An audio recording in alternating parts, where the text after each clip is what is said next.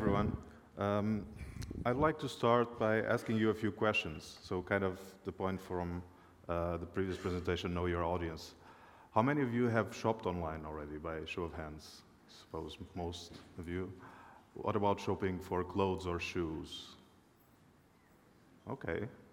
And what about Zalando? Have you ever heard of it before? Have you ever used it?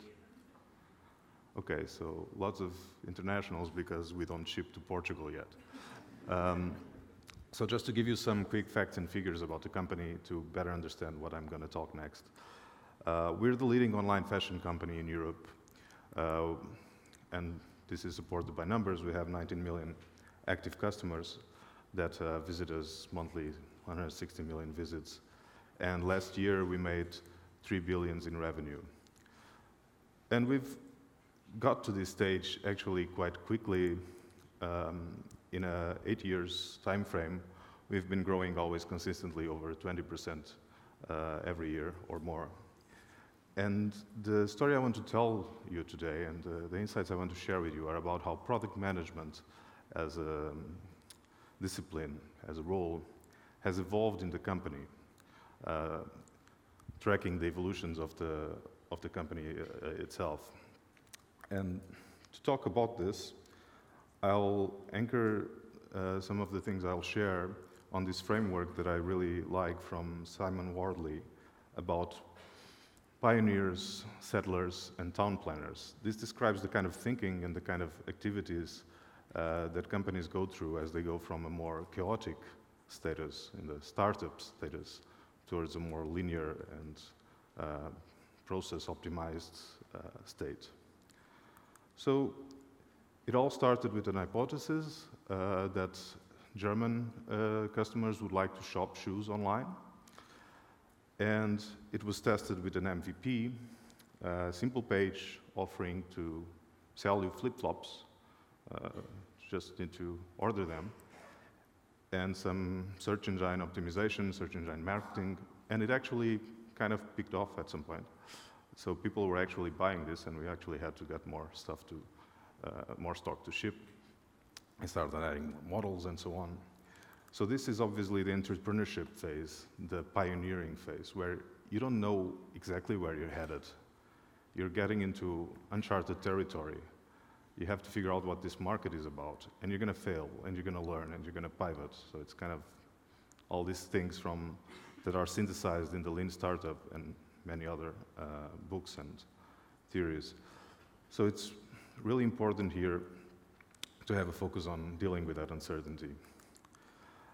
And we still had it for quite, a, quite some, some time, like figuring out what's the next category that we should go into. So eventually we went into uh, different kinds of shoe categories and clothing and accessories. And then we tried uh, home uh, category and we rolled that back. Uh, so always learning and iterating a lot at this stage.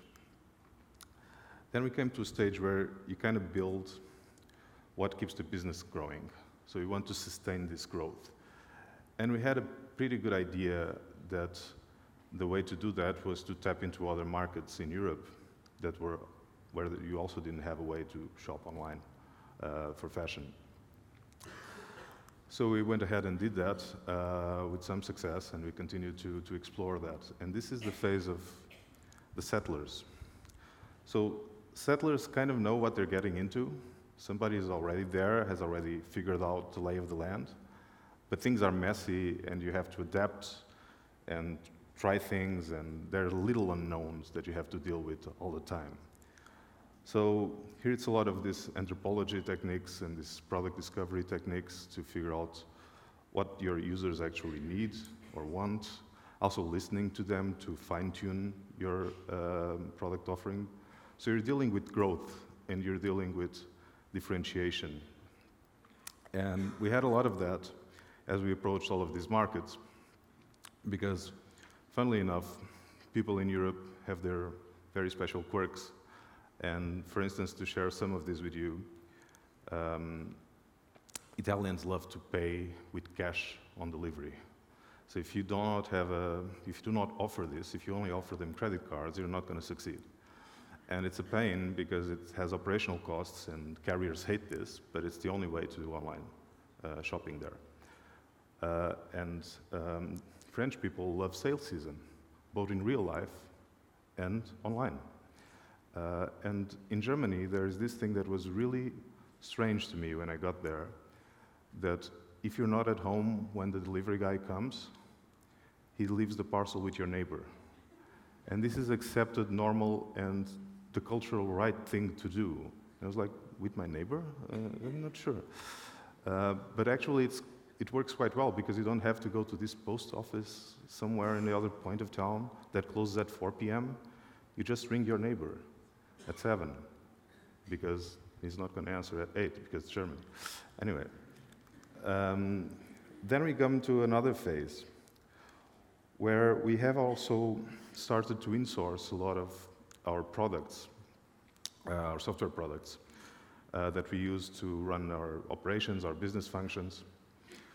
So key examples of these are logistics, where we started building our own stuff, uh, and um, advertising solutions. Um, but there are many like of these things that are in the background that the customer doesn't see, but that are highly important, and they also affect the customer experience. So we want to have control over them. And this led to a point where we had all these little levers that we could tweak and push and turn to push profitability. So we're at the stage of where the growth continues to go on, but we also need to start getting the, to profitability. So there starts to be this trend in the company towards optimizing processes, ensuring sustainability, profitability. All these buzzwords start to gain a lot of uh, importance. And while product management was kind of undefined and uh, not there at the pioneer stage, it was the founders and then the business execs close to technology. And at the settlers stage, it was something like what we would define as product management, I guess. Here, um, and it's not the same for all products, depends on their maturity and depends if they're more customer facing or not. But there's a lot of these stakeholder driven decisions, and product is kind of the cogwheel in the middle between business and technology. So, kind of more of a technical product management uh, stage. So, how do we go from here? What comes next? This is, or before that, actually, this maps to the town planners uh, in the metaphor of Simon Wardley. So, it's about dealing with this high volume and optimizing for operational efficiency, so hence sustainability, profits, uh, cost cutting, all these things. Uh, and at the same time, as we have grown as a company until we reach this stage, we also have grown in the tech sector, both in headcount and in the complexity of our software. And as you probably know, once you start adding more and more and more features, it gets all more simple. No, it doesn't. Um, it gets harder to change, gets more complex. You start hearing about refactoring a lot. Um, so how would we deal with this dual problem, right? Where and where does product go next on one hand, and how do we improve our ability to react and go back to those uh, elements and activities of the settler stage, of the pioneering stage, of more user research? So we decided to have a huge transformation in 2015 in the way we do business in technology at Zalando. Every book you might read on uh, an organizational transformation, the first thing that is probably written there is don't do it. It's hard, it's painful, so you need to really understand why you're doing it and what are you going uh, to do about it? Why are you doing this? What, where, what's your purpose on with this? And we didn't invent most of the things we, we did. We just synthesized a lot of ideas around motivation, uh, mainly from the book Drive from Daniel Pink, that tells you that the key pillars to motivation are autonomy, mastery, and purpose. I'll not dwell too much on it, but the key thing that we want to achieve uh, is to have autonomous teams, delivery teams, engineering teams, that deliver great products, really great products, efficiently and at this massive scale uh, that we are at. And one key thing that, um, that we did to grow towards this objective was to tell engineering teams, hey guys, how you organize, how you do your stuff, if you're doing Scrum or Kanban or neither, uh, and which ticket goes live this week, that's not our business anymore. We give you the purpose and you figure out how you deliver. So this is really, um, in one hand, you have to let go a bit of control if you're used to it. But on the other hand, this is really liberating because it puts us in a position where we can spend much more time in product planning, in user research, in all these things. So our main mission in product at Zalando at the moment is to figure out what to build next, figure out why we're building it, map it to the company's overall goals, and regularly align this and get buy-in from stakeholders.